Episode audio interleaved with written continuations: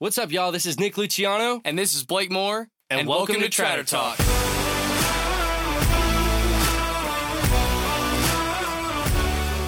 This is a podcast centered around the country lifestyle and how to be a positive influence. We're going to have some awesome guests on the show, share our stories, and cover uplifting topics to encourage y'all to conquer the day. Look out for new episodes every Wednesday on all podcast platforms and YouTube. And don't forget, smile every day. And know your worth.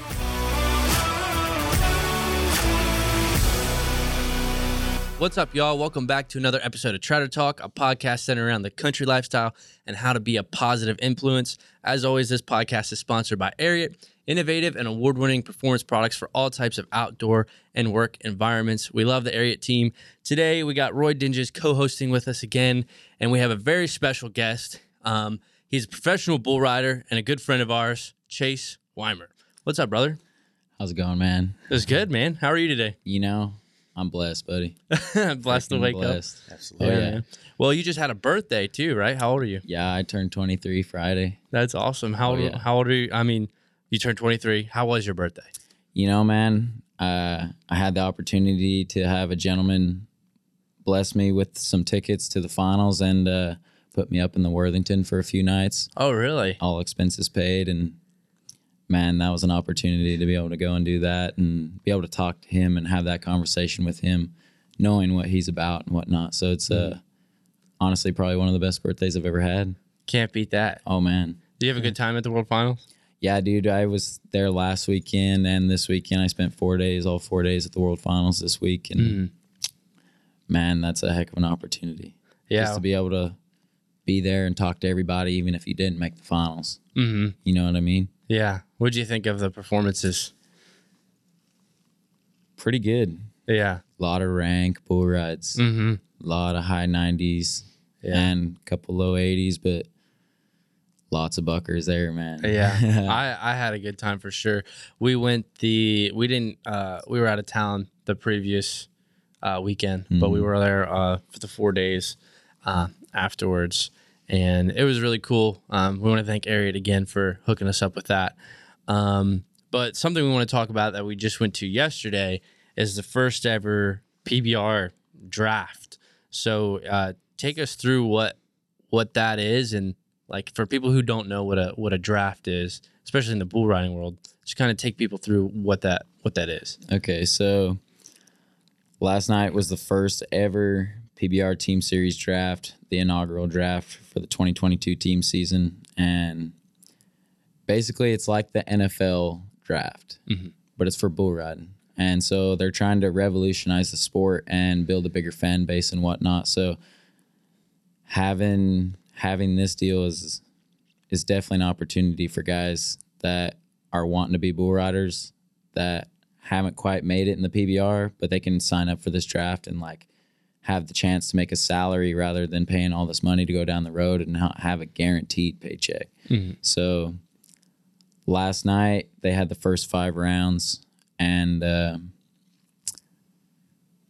man, it was a pretty interesting experience to be a part of that. The first ever first ever draft. I mean, I didn't ever think that was going to be a thing Yeah. like for sure. Never thought it was gonna be a thing.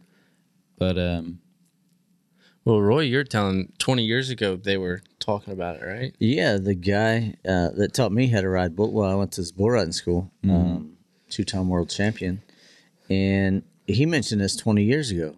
And he was trying to get sponsors on board and, and this and that. He said we need to do it like the NFL or the MLB. We need to have teams. And this was 20 years ago. oh man. And now 2022, here they go. Oh yeah. And speaking of the draft last night, it took a little twist eh, when it comes to the trading. I did. And uh, me personally, and trust me, I'm, not to question Cody Lambert. But for me, uh, how do you trade Daylon Swearingen and Mason Taylor? And not to take away from Cody Jesus or JRV, because both incredible riders. But for me, I keep Daylon. You know, I think I think a lot of it has to do with the personalities of the rider. I think Cody's work ethic and JRV's work ethic is it's different from Daylon's and Mason's. I think the fit for Cody and JRV on the Texas Rattlers is going to be a great fit because, I mean, just from talking to Cody myself and the things, some of the things that he told me, the man works hard. Oh, he does. Uh, longevity, it, he showed it. And I'm not saying that it's a downfall that we have these two, but how do you how do you trade the 2022 world champion? You know, I don't know.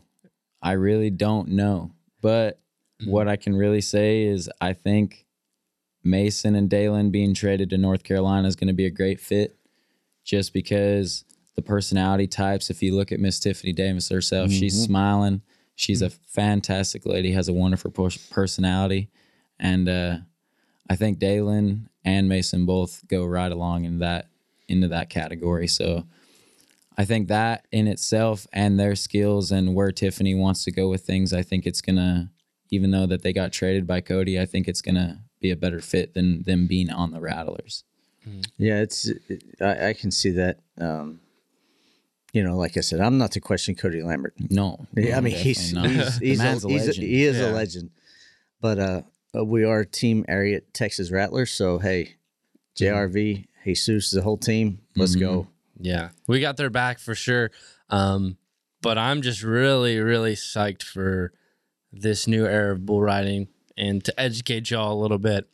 Um, it's a little more, I would say, customizable per se. Mhm. You have five riders that you can now pair with five different bulls. Mhm. The So opportunity for your coach to basically like match you up with the right bull that he believes you can ride Mhm.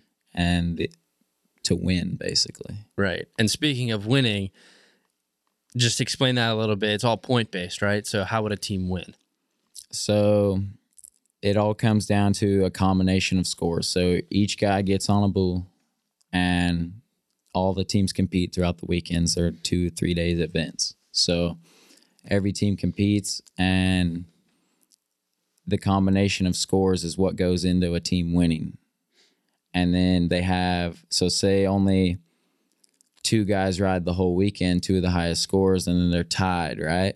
So now they have a ride off at the end of the weekend to determine the winner of the whole thing. Mm-hmm. I don't know. There's a there's a whole lot to it, man. Yeah. Like there's a lot. And I'm excited too because I think there's eight teams total, Mhm. right? So I don't know if I can remember all of them off the top of my head, but you got the Rattlers. You got the Texas Rattlers, the Austin Gamblers, Nashville Stampede, Kansas City Outlaws, Oklahoma Freedom, uh, Arizona Ridge Riders, Missouri Thunder. Missouri Thunder, yeah, and then uh, the Carolina Cowboys. There you go. Wow. That's so cool. It gives everybody like a little mascot to to root for, a, a Oh, yeah. team presence to root for rather than an individual kind of rider, if that makes sense. Mm-hmm. Um, but yeah, that is just something that's coming up in the next era of bull riding. We're really excited. The first event in the team series is kicking off in Wyoming, right? Cheyenne, Yep. Cheyenne, Um, oh, yeah. In what? When is that again? July 27th. or something. Yeah, Uh, fifth through the twenty seventh Yeah. or something like that. I can't recall exactly. I'd have to go back and check the schedule. But, Yeah. Um, shoot, the real the real start of the season is the Challenger Series, and that starts this weekend. Oh, really? Yeah, There you this go. weekend is Evansville, Indiana, and it's the first event of the Challenger Series events. That's awesome. So, like, as a free agent, um, because like I didn't get drafted Mm-hmm. last night in the first five rounds, but there's still four or five rounds left. There's a potential to have 10 guys on a team. The first five are your starters, the next two are your protected squad. So, those are guys that are also under contract Mm-hmm. that can't be signed by another team for at least the first two games. After that, they can be traded. Mhm. But and then you got the practice squad, and those will be made up of three guys, and those guys can be picked up by any team at any time, and but you can also turn down any team and continue to stay with the team and yet you're on. Mhm. Continue to build yourself up through those challenger series and hopefully get called up for a spot on the starting squad. Oh, nice. Oh yeah. So no, there's there's opportunity as free agents and a you know, I seen a lot of guys that were very upset about not getting drafted last night and I think what it really comes down to is you got to stay really optimistic about it. Like as a free agent, I think you have a little bit more leverage. Mhm. Um, being able to kind of pick and choose where you want to go rather than being designated to a team you didn't necessarily want to get on. You know, granted, you could be traded, but I mean, as far as I know, if you get cut, man, it's you're done for about two years. That's crazy. It's pretty wild. I mean, it ain't no thing to me because I'm going for the free agency, you know, Mm-hmm. and I have the opportunity to get on any team that I want to be on. Yeah. As long as I go and do my job every weekend, show them that I'm making progression, that I deserve to be there. Mm-hmm. So it's just a matter of time, man. Yeah. I'm excited to see what the future holds for this entire deal. Yeah. It's going to be big. Heck yeah.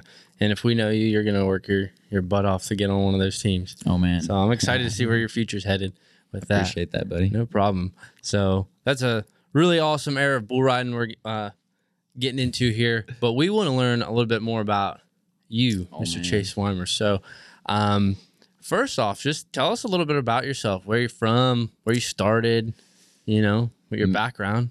Man, I grew up in uh, a small town in Northern California called Corning. It's about a, if anybody knows where Red Bluff's at, they got a big pro rodeo out there. It's about 25 minutes south of Red Bluff, right along I 5. And it's actually right in the heart of cowboy country. A lot of people don't realize that, but guys like John Growney of Growney Brothers Rodeo Company, Don Kish of, I mean, the Kish is bucking best, and uh, Jeff Davis of Four Star, Tim Bridwell of Bridwell Pro Rodeos. Like, man, those are all contractors that are within 30 minutes of my house. Granted, I don't live there anymore, but still, I got the opportunity to grow up in some of the biggest, like, rodeo oriented area in the country. Yeah. A lot of people don't realize that about California. They bash on it. Man, I grew up with some of the greatest stock contractors in the wheel- world and had the opportunity to go get on bulls there. And man, it was a it was a heck of a time growing up in California. And uh, I am glad to get out though. I was gonna say, yeah. I turned 18 and was like, I'm out of here. Mhm. Yeah. Like I didn't, my mom put, put it in my head when I was young. She's like, you're getting out. And like I grew up playing sports and man, I played everything. I wrestled, played football, baseball, soccer, basketball, the whole nine, dude. Mm-hmm. And uh, man, it just kept calling me. So I always made my way back to the bull riding at one point. But like I started out riding sheep when I was little. Mm-hmm. Did not like it. Did Really? not like it at The all. The mutton busting. hmm Yeah. So I kind of stopped for a little while and and really just focused on like sports. Like my mom got me very into that, and so all the way up until I was about fourteen, I did that, and I still played sports when I started riding bulls like consistently. But fourteen, I started to get on some steers, and then I graduated to big bulls pretty quickly. Like I didn't really want to get on steers anymore. I wanted to get on bulls. So mm-hmm. about I turned 15, started getting on bulls, and once I turned 16, then I started going. And I was gone every weekend for three years. Yeah. Junior rodeoing, CCA rodeoing, um, any open bull ridings I could get to. Like I was just going as much as I could, getting on as many bulls as I could, like making sure that I'm doing what I need to do to get where I want to go in life and where I want to be in my bull riding career. Yeah. So it was good to have. Like I come from no ranching background. I guess a little bit, but not much. And uh, no bull riding background. My dad told me he rode bulls, but I really don't know. I've never seen a picture or nothing. So I believe him, but he's got no reason to lie, you know. But it was pretty interesting growing up because I didn't have those connections. So like I had to go out, I had to meet people, I had to put myself in those situations. I had to be outgoing enough to communicate with these people and build these relationships in order to get where I wanted to go. Especially in bull riding, I mean, like I said, coming from nothing, man, it's it makes it extremely hard, yeah. extremely challenging. And uh, by the grace of God, I pushed through it, and now I'm here having this opportunity. You know what I mean? Like it's been six years. Yeah, I'm seven, going on seven years now. So getting on bulls consistently, and granted, I've you know I've been out from injuries for a couple of years, last two years especially, and uh, pretty bad one in 2018 that put me out for about nine months. But man, it's been a heck of a ride. I've just been Yeah. enjoying every bit of it, and I'm pretty grateful to God for everything He's given me, all the opportunity and uh, all the struggles, man. all the Yeah. struggles. I was gonna say, let's like if people. The, one of the big things that people struggle with in bull riding is is injuries. hmm Roy still deals with it to this day. But like, uh, talk about like some of your craziest injuries if you have any. Man, 2018, um, I was at a bull riding in Eugene, Oregon. It's 10,000 added, big bull riding. Only was four hours from the house. I was living in Washington at the time, and um, shit, I was 18 years old, 19 years old, or coming on 19 actually, and drove down there by myself. Uh, left the dog at the house. I was like, man, it's only a four hour drive. I'll be back tonight. It ain't no thing. Left my dog and went down there and had a good bull. Um, I forget the contractor's name, but I had a good bull around the left. And um about three rounds in, he pulls me down, and I'm kind of just like trying to sit back up and back door while he whipped me underneath him. And when he did, um, he come around with his back end. It kicked me in the side of the head, and then made another round. And I'm like, I'm so close into him. There's no gap. So bullfighters, if they had tried to step in, could have been a lot worse. He could have stepped all over me and you know possibly even killed me just based off of the videos that I seen and whatnot. I was like, man, I'm glad I didn't like them bullfighters didn't do more than what they did. But uh, he kicked me in the side of the head, made another round, hit me one more time with his head, made another round, picked me up, threw me about 15 feet, and I like hit the ground, rolled, got up on all fours, was like sitting there, and I went to stand up. As soon as I went to stand up, I just face planted in the dirt. oh yeah, I was out, man. And there's actually a picture of me. I'm all stiff armed. like knocked out. Yeah, that bullfighter's sitting there like this, trying to grab that bull's head, and I'm laying like right here, and that bull's just got him like got his head down, coming right for me. Mm-hmm. You know, it's a pretty crazy picture. I think it's floating around on Twitter somewhere. yeah, if you can find that, I'm I'm sure I can, man. I'll have to that'd fi- be I'll have to find it. I'll send it to you. yeah, Um, it's awesome. but no, man, I, I I actually stayed for the whole bull riding, like another two hours. Stayed for the rest of it, watched the short round and everything. And on my way out, like I had been repeating myself and like I knew where I was, I knew what was going on, but like I knew something wasn't right. I just didn't feel right. And I called my mom on the way out and she's like, I want you to go in. I was like, nah, I just want you to stay on the phone with me on the way home. I was like, it's only four hours, I'll be fine. She's like, if you got knocked out, I want you to go in. And I was like, okay. So I drove in. I drove to the hospital myself. Like EMTs never checked me out, dude. I was knocked out in the arena, Mm-hmm. but I also walked out of my own power. But I was blacked out from the time I picked, I face planted, blacked out, come to, pick my bull rope up, blacked out again, come to right before I climbed up the bucking chute, blacked out again, come to at my gear bag, blacked out. Remember my buddy Levi Gray asked me if I was all right.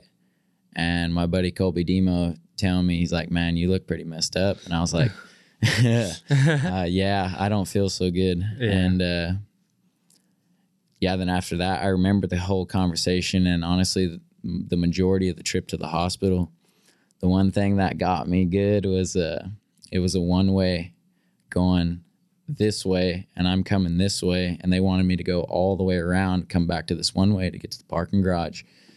I was so out of it, bro. I turned left onto that one way. There luckily there was no cars coming and by the time I turned into that garage, their car had passed me. I didn't even realize it until I turned into the garage and I was like, "Man, this is not good." So that was like a that they had, they had the doctors do that or No, no, that was me on the way mm. to the hospital. Oh, I was wow. literally about to pull into the parking garage when it clicked in my brain. I just went the wrong way on a one way. like I was so out of it from mm-hmm. that whole deal. Like it was crazy, dude. Go into the hospital. First thing I tell him was like, I just got knocked out and like I just drove the wrong way on a one way and I drove all the way here. And the first thing they did is put me in a neck brace, took me straight back to MRIs, ran an MRI, and I found out I had a what's called a subarachnoid hemorrhage, which is actually bleeding in the crevices of your brain. And uh, it was about five to six millimeters big, which isn't super big, but any bleeding in the brain is not good. Yeah. Um, then they told me I had a stage four concussion as well. So, yeah, I could understand why I drove the wrong way on a one way, not realizing it. You know what I mean? And uh, man, they kept me in the hospital for about four days, and I was down there by myself. None of my family come down. Like, finally, after the fourth day, I got my aunt or my aunts to come pick me up, and they come pick me up. They drove my car back and went back to the house and I stayed with them for the next couple of weeks. And uh, man, that was probably probably one of the worst ones. Yeah. Um, but I'm I will say right now I'm pretty thankful for the Western Sports Foundation to be able to help me with some of the costs in that. Yeah. So like I had probably 15, 14, 14 or 15,000 in medical bills from that. And the Western Sports Foundation helped cover a pretty decent amount of it in 2018.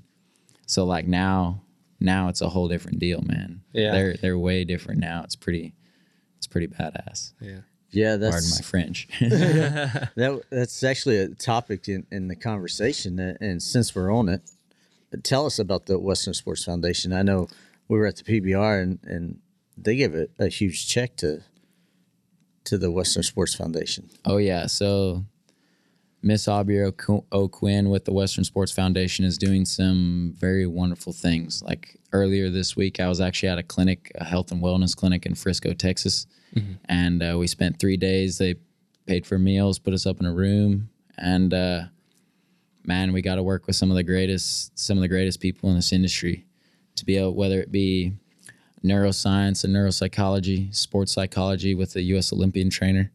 Um, Kody Lostroh on the mental toughness. He's a 2009 PBR world champ. Colby Yates as well. I mean, he's he's not a world champ, but he's still a professional bull rider and one of the guys I've always looked up to. And uh, and then like Matt West was there helping put on the whole deal. That was pretty cool to be able to meet him and talk to him and actually get to know him a little bit. And uh, and then uh, Doug Champion is uh, the owner of Champion Living Fitness and the main trainer. And I actually that's who I trained through. And uh, to be able to have him come there and put on that whole week's worth of workouts and man, it was an awesome opportunity to be able to train with him finally in person rather than just through my app and whatnot. And uh, we had uh, quite a few different people like uh, social media, social media marketing. Jen, Jenna Moore helped us out with that. Heather Delin with, uh, or the Deanne with uh, personal branding. Um, man, we had Justin Bates in the financial aspect of it. Uh, Like it's basically a well-rounded clinic that professional athletes and rodeo professional bull riders and rodeo athletes can be a part of. And it's free. And that's the part that a lot of people don't understand man is the western sports foundation is a nonprofit organization that is here to help us not only in life but in our careers in rodeo. It was a heck of an opportunity to be a part of and i suggest anybody who's wanting to be a part of this life needs to go to one of those clinics take everything they can from it because it changed my life in three days. Yeah. changed my whole perspective on the way i carry myself the way i present myself in public to people and honestly changed my mentality about bull riding. Mm-hmm. brought it back to the simple side of things rather than overcomplicating overanalyzing worrying about this worrying about that. It's one jump at a time man. Yeah. So it's it's a heck of an opportunity and like i said it's free Yeah. we didn't have to pay for it. We had there's donors and providers. The providers are the ones like that provided the financial services and the education there at the camp the neuropsychology with dr elise you know the sports psychology the social media personal branding mental toughness. All those things man are absolutely free. We have access to all of them. Mm-hmm. All you have to do is go on the westernsportsfoundation.org apply on the application. It sends it into aubrey she gets the funding available because there's millions of dollars available for us mm. provided by funders and donators to this organization that believe in us and our ability and where we want to get in life. Mm. You know what i mean? And so people people really need to take advantage of that opportunity not in a bad way but to better themselves and the, in their careers. Yeah. it's extremely important. And a lot of people don't know about the western sports foundation mm-hmm. So like i'm glad i get the opportunity to be able to be here and actually talk about it with y'all So it's a it's a heck of an opportunity, man. Quite the blessing. Yeah, I never. Uh, I mean, I've heard of it. Never got in depth of, of what all they do, and, and you covered a lot right there. But I was looking into it, and the whole it's a it's a large spectrum from mental to uh, rehab to you know just everything. Oh yeah, It's unbelievable. It And really it's a great organization. it really is, and uh, I'm honestly like, like I I do it out of the kindness of my heart to be able to help people. Mm-hmm. I don't know. That's just kind of who I am. I don't want I don't want anybody to be down because I've been down. You know what I mean? So like for me to be able to talk to you guys about the Western Sports Foundation and talk to the world about it and just doing out of the kindness of my heart that's that's all I want to be able to do is to be able to push push them and get them more funding and be able to help more people outside of what I can do myself. Absolutely. Mm. Yeah. So it's a man, it's a blessing, guys. Yeah. It's a freaking blessing. I don't know how else to put it. You know, it's it's an opportunity, and I absolutely loved. I loved the camp. Like it was, it was so much fun. Those three days we had so much fun. Probably one of the best group of people. Like we had, we had the first four girls ever to come to that camp. We've probably had four or five camps now, and first four females ever come to the camp and they're barrel racers breakaway breakaway ropers and goat tires and man i picked during the mental toughness side i picked two of them on my team um, those girls ain't got no quit they got all the try in the world Yeah. so like even like even the women in rodeo right now, you know, a lot of them don't know about it and they didn't know you could be a part of that. And so to have those first four girls there, like we set a goal for them to get bring four more girls to the next camp, you know, and then hopefully those four girls will bring four more girls and we get everybody involved. You know, we had bullfighters, steer wrestlers, bareback riders, bull riders, breakaway ropers, goat tires, barrel racers, like anybody and everybody, bronc riders too. I mean, mm-hmm. professional athletes, rodeo athletes, like it's the place to go. I'm, I'm going to step out on a limb here Yeah. and, and say that the, the Chatter House wants to work with this foundation. Yeah. Oh, yeah. Let's let's bring awareness to it and let's do it. Watch this right here. This is actually the Western Sports Foundation card. Heck and yeah. it's actually a donor card. There's a QR code on the back, allows to be any donations to be made, and I can get y'all in contact with Aubrey um, and Miss Elaine. That's no problem at all. I've got their phone numbers and whatnot. So I can wonder if this. y'all- I wonder if this work, Paul. If you could take a a a short of this, scan the QR code, and if you guys want to donate, go ahead and donate to the Western Sports Foundation. Here you go, Roy. Yeah. Here, I've got. I've got multiple. I'm gonna get can on give that. y'all a few. Yeah, I and, and speaking of mental Somebody. toughness, you took, I guess, a sort of a is it a course on that, or was it just a presentation, or what did you go through with mental toughness? What did you take away from your mental toughness um, training, so to speak, at Western Sports Foundation? So for me, uh, dealing with a lot of injuries and whatnot, mental toughness is a big part of it. And going there, getting the opportunity to work with Cody and talk to him about like the mental side of what he went through during that 2009 season to be a world champ and going into that 2010 season and whatnot, like the man was dealing with injuries. So obviously he had to be mentally tough in order to push through that to win that world title. And so for me, going to that camp, as much as I wanted to learn about everything else, it's extremely important to me to learn and get to get to know Cody and like really figure out how it's going to better me mentally. And right off the bat, I mean, we did a relay race and man, it gassed me out. I like I ended up throwing up, went to the hospital, like had to get IVs. like it about it just about killed me. I like and I'm I'm in pretty top physical shape and man it it burnt me good. Burnt me good. And uh I got that done. I come back at about noon or so, went through the second workout, pushed through that, and then just continued on. We ended up we ran a mile. I started out in dead last and I pushed all the way up to fourth. Ended up getting picked for a captain for one of the teams. And uh, I picked Colby Yates and two of the girls. and uh, there's not a single we we only lost one competition. We planked for 35 minutes straight. Third. Stri- Whoa. Yeah, screw that. if you think if you think you can't do it so like here's a quote for you. Whether you think you can or you can't you're right. And henry mm. ford said that. And that's something that sits with like right here and right here and i don't stop thinking about it. Mm. The first five minutes were the hardest. You had to push through mentally what you thought you couldn't do to be able to get to those 30 minutes those mm. next through those next 30 minutes by the end of it we're all ta- we're sitting in a plank position. We're talking chatting having fun. Me and anthony bonifer we're busting out push-ups. And we just been planking for 30 minutes. Straight dude. Like we wall sat for you know what wall sits are? Mm-hmm. We wall sat for 25 minutes. Like that was actually the only game we lost. Colby dropped out. Uh, he dropped first and then that ended the whole game. So we ended up busting out a couple of or 25 box jumps. And uh because i mean it pays to be a winner. Mm-hmm. pays to be a winner. So when you lose a game you got to do something.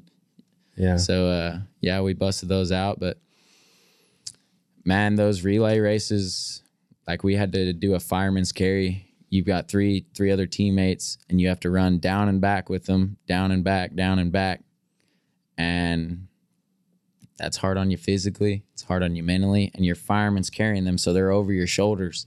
You're packing them on your back.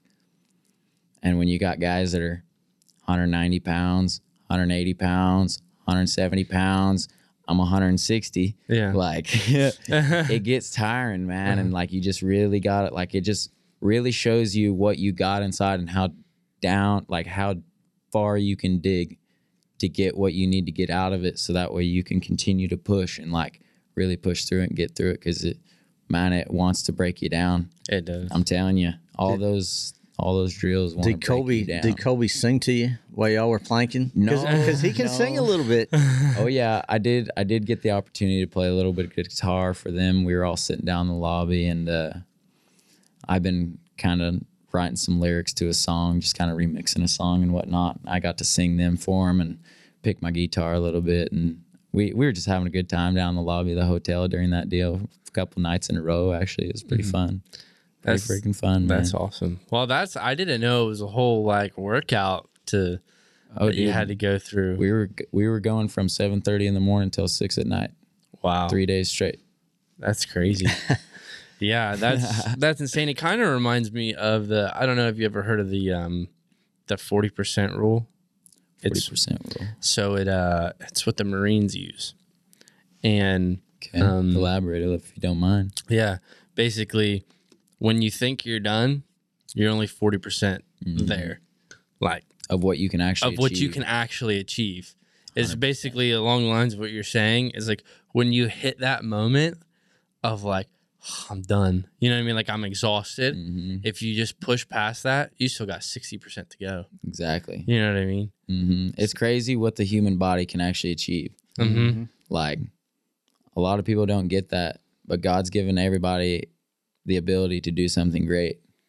And like if you don't work at it on a consistent basis, you're never going to be able to find it, you know? Mm-hmm. So it's uh doing those mental toughness deals, doing those we were doing two a day workouts, one in the morning, right in the morning, we do a warm up, then bust out a workout, and then we do one after lunch, and then we end up in the mental toughness side of it on the last day. We were doing that all day. And we didn't even get to the water aspect of it, man. There's a whole water aspect of it that wasn't even touched on because the pool was broke. Like Uh, it's a cold pool oh, if you think if you think you're mentally tough, get in some cold water and we'll see how mentally tough you actually are.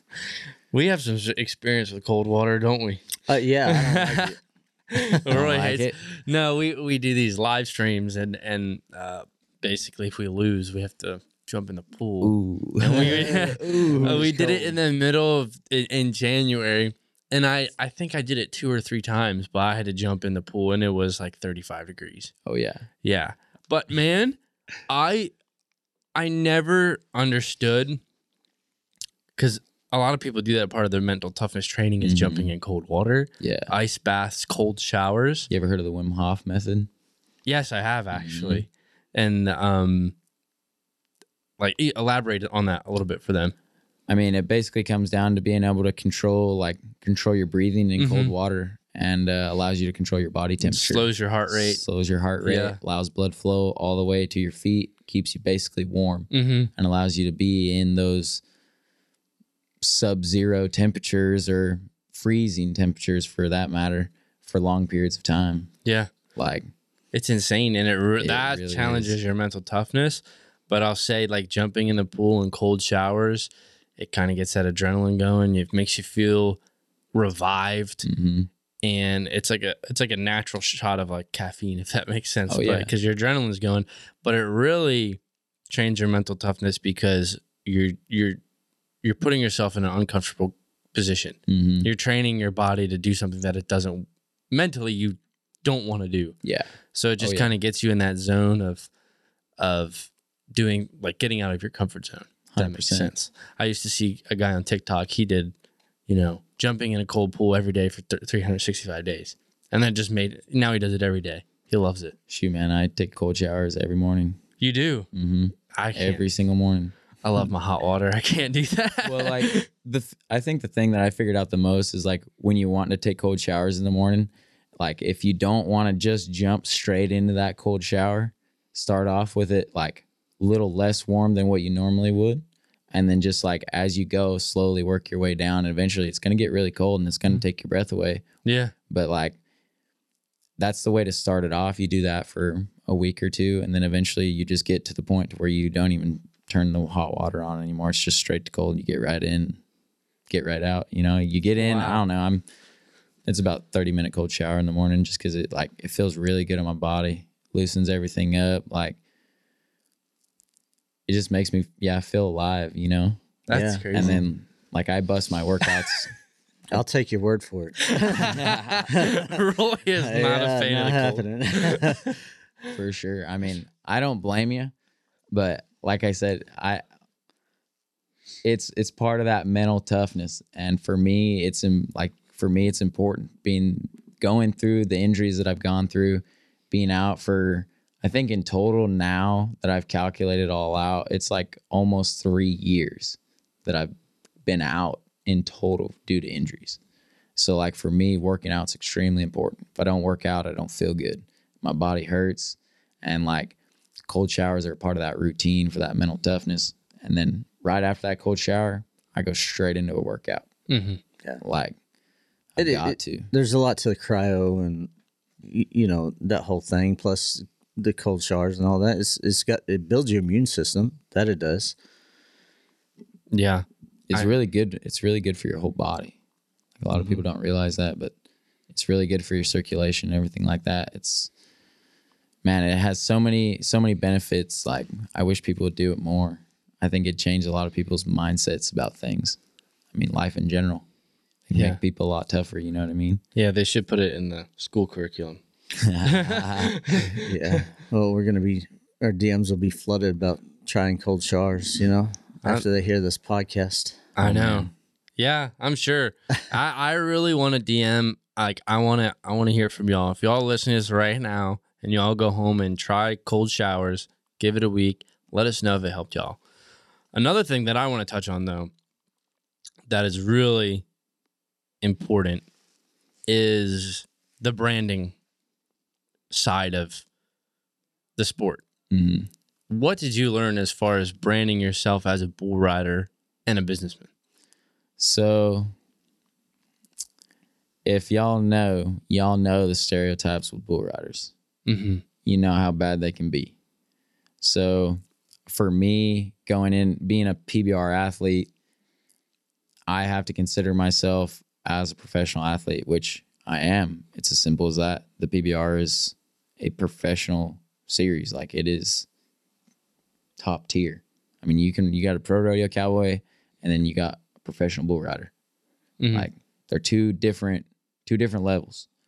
So for me, the personal branding side of it, even the social media side, it's it's extremely important the way you carry yourself, carry yourself, be well spoken, present yourself in a basically the manner of like I can either go do an interview right now or I'm about to take my girlfriend out to dinner. Like for me, this is probably the first first like t-shirt polo I've worn in the last 2 weeks. Like I'm usually long sleeve or a short sleeve, cowboy hat, boots, starch pants, everything like clean cut, clean shaven. Obviously, my hair's a little long, but mm-hmm. it's just me. Yeah. You know what I mean? But I keep my face pretty clean cut all the time. Try to. Sometimes being on the road, you don't quite get that opportunity as much. Yeah. but um yeah, it's it's extremely important. A lot of guys don't realize that like I've heard some experiences of basically guys not getting sponsors because of that. And if you think about it social media wise, take a guy that's got a world title, but he's not very personable. You can't have a conversation with him because I mean he's kind he's just rude. He won't talk to you. Thinks he's like he's just arrogant. Thinks he's better than everybody else.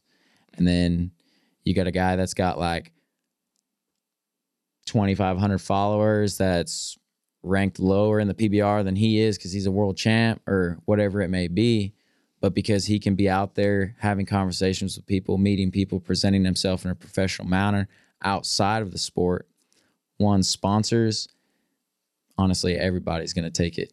Like they're going to take it in a better way and they're going to like that kid more than that world champ because that world champ is not presentable. He can't represent that company in a good way. You know, if a sponsor's looking at him, he can't represent them in a good way. If he can't be out there, be sociable, you know, like have good morals and good values. And uh man, I think it's it's extremely important and a lot of guys need to learn that. Like I like I've had a I had a whole conversation with a buddy. Um mm-hmm. he needed to sort out his wardrobe. We were about to go to the world finals. I was like, man, I'm not allowed, not about to let you go to the world finals looking like this. Mm-hmm. Mm-hmm. Like, you're a professional athlete. You are up there in the world standings. You need to look the part. Yeah. Like, it's time to make a change. So we made a complete wardrobe change to him. I gave him a pair of my starch pants, starch shirt, and was like, and then we honestly we went and got some sports coats. But Dress for success, right? hey man, look at the NFL, look at the NBA. Like, think about how they present themselves, like getting off that bus and they got that camera right on them. Every Yeah. single one of them, every single one has a suit and tie on. Mm-hmm. They're professional athletes. Yeah. Like, and that carries over into the business side of things as well. If you think about it, like, it's important for you to be able to conversate with people. As I mean, even as a businessman, you got to go out and talk to people, especially if you're like selling something. You got to be able to go out and build those relationships and talk to those people, and then be able to present your product in a good way in order to them to get them to buy it or mm-hmm. whatever it may be. You know what I mean? So it's mm-hmm. like it's, it's extremely important, and I know I kind of keep repeating that, but I, I don't feel like I can say it enough because people seem to not get it because I see it everywhere. You know what I mean? I see guys that are going down the road that are doing really good that you can't even have a conversation with because they think they're better than you are. And it's like, man, I ride bulls just as good as you do. Like, sort yourself out. Mm-hmm. Don't be don't be an arrogant. Don't be arrogant. Yeah. Like, that's for me. It was I made it a point to myself, and maybe that's just how I grew up. But I made it a point to myself. I guess in a sense, it sounds kind of cliche, but I'd be like Lane Frost in that sense, where the guy's a world champ, but you can go up to him, like you could go up to him, shake his hand, he'll smile at you, introduce himself, like talk to you, have a conversation, make you feel like a real person rather than like you're nobody. You know what I mm-hmm. mean? So like I've I've made it a point to do that to any little kid that wants to take a picture, mm-hmm. whether like like I was only 150th in the world this year. Last year I wasn't even world ranked, right? But I've made it a point to no matter what, I'll take that picture. I'll shake that hand. I'll kiss the baby. I'll sign the autograph. It does not matter, dude. It does not matter. You have to carry yourself in a manner that people value, that people respect, because if you don't, I mean, you almost got nothing. Yeah, You know what a- I mean? It becomes very lonely. Yeah, a lot of people don't realize that that old saying, uh, "Pride comes before destruction." It's exactly they they're too cocky, they're too arrogant. trust me, they're gonna come down. Oh yeah. Yeah. Hundred percent. Yeah, I I think that's like super important, not only just from an athlete perspective, but as from a business perspective too. Um, so I kind of want to talk about um, business a little bit. You did own two businesses. Yeah. So uh, I didn't have my LLC, but I got my DBAs and I had those going. And honestly, they failed, man. It's as simple as that. Like I'm not, I'm not ashamed to admit it. You Yeah. know what I mean? Failure is a part of progression. If you don't fail and learn from it, you're not going to get anywhere in life. So for me, like my business has failed due to lack of, uh, lack of money management, really lack of knowledge. Um, you know, just learning. It comes down to learning from my failures. So like hiring my friends, it don't work. Mm-hmm. Does not work. Some people it may, but like for me, I needed guys that would get things done while I'm not there. Yeah, For me to be able to go off and do something else, come back, and that job be done. They're already on the next thing. You know what I mean? It didn't work out like that. It worked out where I was doing the majority of the work, yet I was making the least amount of money, putting all my time, all my money into the business, and then they're just feeding off the money that they're getting paid, and that's it. They're not putting in the work. They're not putting in the time. That was extremely irritating, and it was a hard lesson to learn. Extremely hard lesson because it's like, man, I'm trying to help my friends get up and down the road, but I'm also trying to get this business going because I was hurt. So I was like, might as well get a plan B going, you know? And so I did. And the first one didn't work out. I had a bad, a bad partner, and uh, come down to it, he's basically trying to take advantage and uh, put his name on it.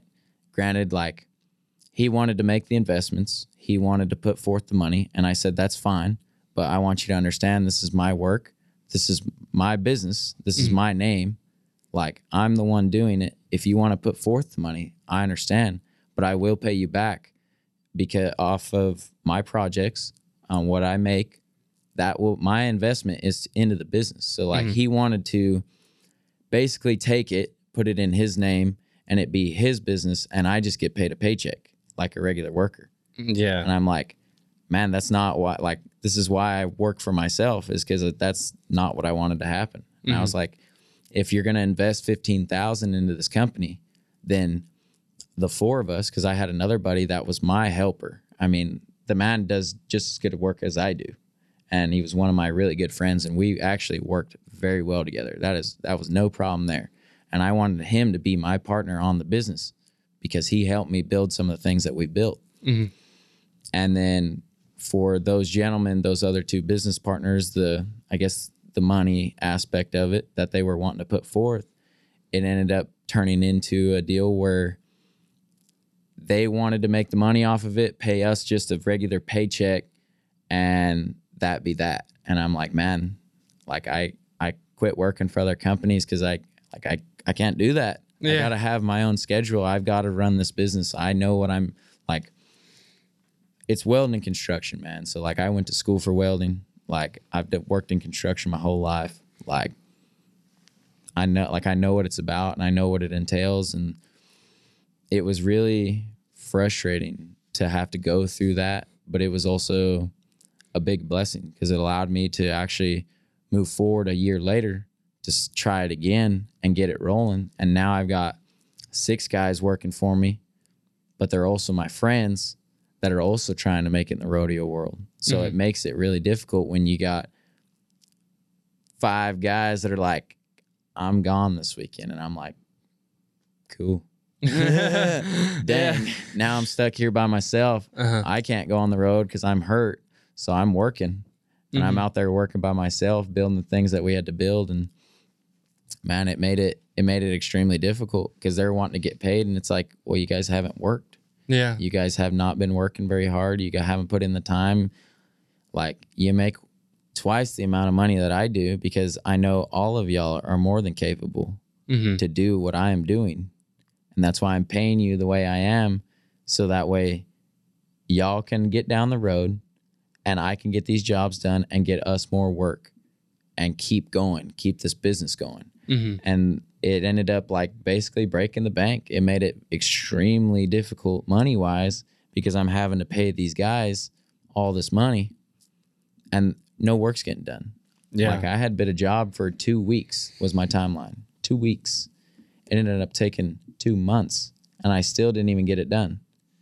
And it was extremely irritating to me because it's like, y'all knew the timeline. Y'all knew the, like what the main goal was, was to get this done in a two week time period. I mean, there was no, like, there was no excuse.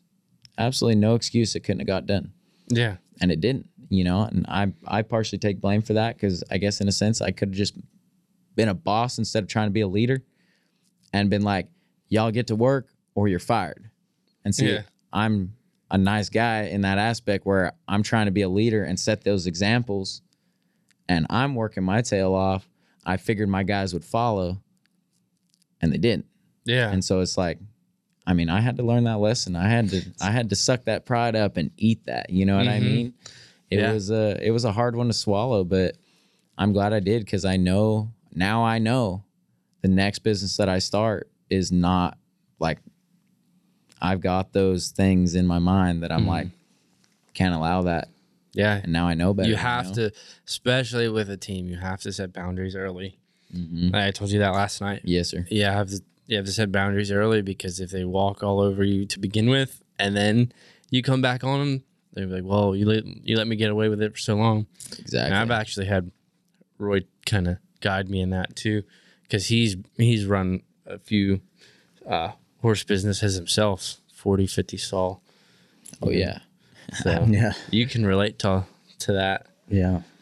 So, um, You said you were in the horse race Train industry. train racehorses. Yeah. Really? Yeah. That's pretty neat. yeah, them. Honestly, I love being horseback all day. Yeah. I- I'm glad I don't have to do it anymore. That's for sure. That's Fair enough. I mean, Yeah. that racehorse industry is pretty, pretty brutal. yeah. I like it, but I'm glad I'm not there anymore. Get up at six in the morning, cold, cold morning. So, no thanks. Mm-hmm. Where was where was that based out of? East Coast, uh, East from Coast. Florida to Pennsylvania, Ohio. Yeah, so it's real cold. Way different type of weather than where I'm from. Yeah, no thanks. So yeah, it's been great learning a lot about your businesses and the mental toughness side of bull riding, what you've gone through. So thank you for that. Like I'm sure a lot of people out there needed to hear what what you said as far as being professional too. I can see that resonating with a lot of people on the podcast. So if that did resonate with you, we want to hear from you guys on, on our DMs. But we're gonna hop into our next sec- section that we always go to, and y'all love this section is Ariat Affirmations, sponsored by Ariat. Basically, people uh, we ask questions on Instagram. People give us, um, you know, things they're dealing with.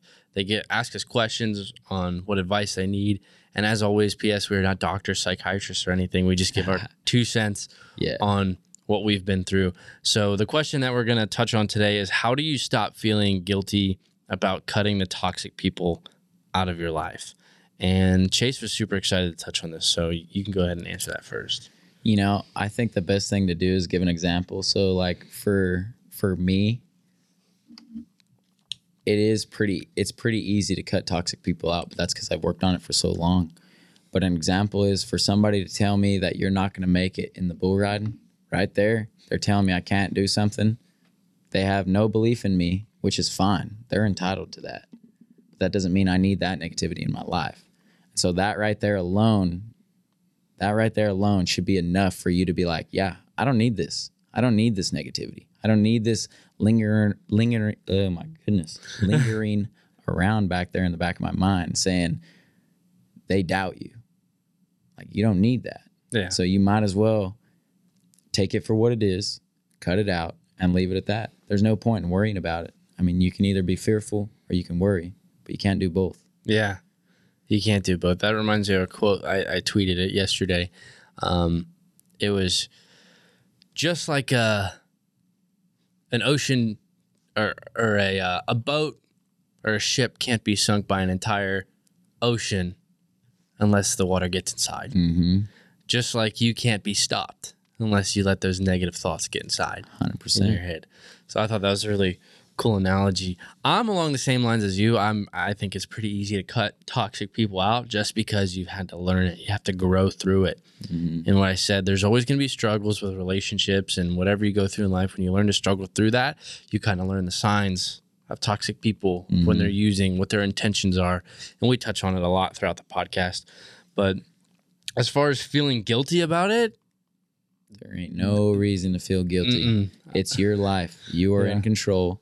Yeah, It's important. To, it should be important to you what you hear, what you say, how you say it, what you read, what you listen to, mm-hmm. and the people you have in your corner. Yeah. Because those things right there, they can make or break your entire career. Yeah. I mean, mentally and like men- mentally, it can destroy you yeah, like a hundred percent. If you if you let all this negativity in and allow it to make you feel guilty about it for cutting these people out, like it'll destroy you mentally, mm-hmm. and it'll it can change your entire life from being up here to right here just by being associating with people that are negative, that have no ambitions, have no goals. Like I've seen it firsthand in my own life. You hang around with, I mean, they say you hang around with five millionaires, you're going to be the sixth. yeah, That is real. Mm-hmm. People don't understand that. It is real. yeah, So like it's extremely important to have the right people in your corner so that way not only can you help them achieve what they want to achieve, but they can help you achieve what you want to achieve in life. It's about bettering others. Mm-hmm. And like if you have somebody tearing you down, you might as well cut them out of your life and not feel guilty about it because you know where you're headed, or at least you should, mm-hmm. or have an idea of it. And make sure you'll do you can do anything in your power to get there and cutting negative people out is one of them yeah. And the faster you do that, the faster you'll get to where you need to be. yeah That's for sure. And I think um, a big part of it, I always like allow your give yourself permission. Allow Yeah. yourself that freaking freedom that you deserve. Because a lot of people get caught up in like, oh, the they didn't give me permission. They're not there to give you permission. You have to give yourself permission to be successful. So 100% yeah, Roy, how how would you answer that question?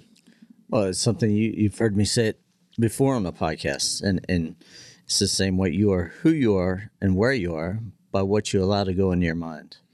Mm-hmm. So if they're not for you, they're against you. It's like a mixed team. You're not you're not pulling the same way. You're not plowing the same ground. One's going this way. It, it, you'll never get to the goal of of you know you want to harvest the crop. And if you're going different ways, you'll never get it done. It's pretty easy when you see it. I mean, I'm a little older now, so I, I've gone through that, and I, I've I've dealt with that, uh, letting people guilt you and this and that. And you know what? It comes to a point where you say, "I'm done with it." Crazy drama, I'm done with it. Any sign of crazy and drama, I'm out. cut off Don't that. open that door. it's Yeah. when you feel that when you leave the room after you just had a toxic conversation or whatever and you know you're not going to see that person for a while and you feel that relief off your shoulders that's when you know you mm-hmm. need to cut them out of your life Yeah.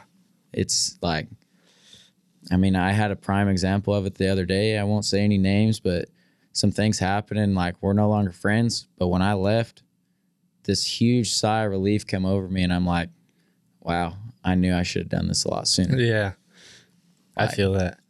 Yeah, toxic people they they drain you. They really Yeah. drain you and it's all like you said it's all about that energy that you keep around you. Hundred percent, man. And I try and stay as positive positive as possible because injuries and everything, dude, will break you down mentally and make you feel real negative.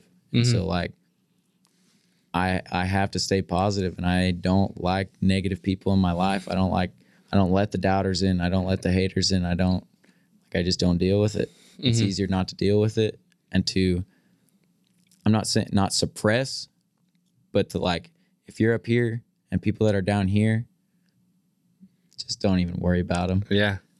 The people that are doing more than you are never going to bring you down. Yeah. They're going to bring you up. They're never you'll never meet a hater doing better than you. Exactly. That's for sure. Yeah. I think that's a good note to kind of wrap things up on. Heck yeah. So Chase, we really appreciate you coming out. Like the conversation we had last night was awesome. A fun fact: um, we were at the draft and Chase was there, and we we actually I seen you the day before too at 2nd rodeo in the stockyards. Um, and we had a great conversation. We kind of you know uh, talked for about an hour or so. We fired each other up, and I was like, dude. Let's ha- get him on the podcast. That's when we were leaving Yeah. PBR.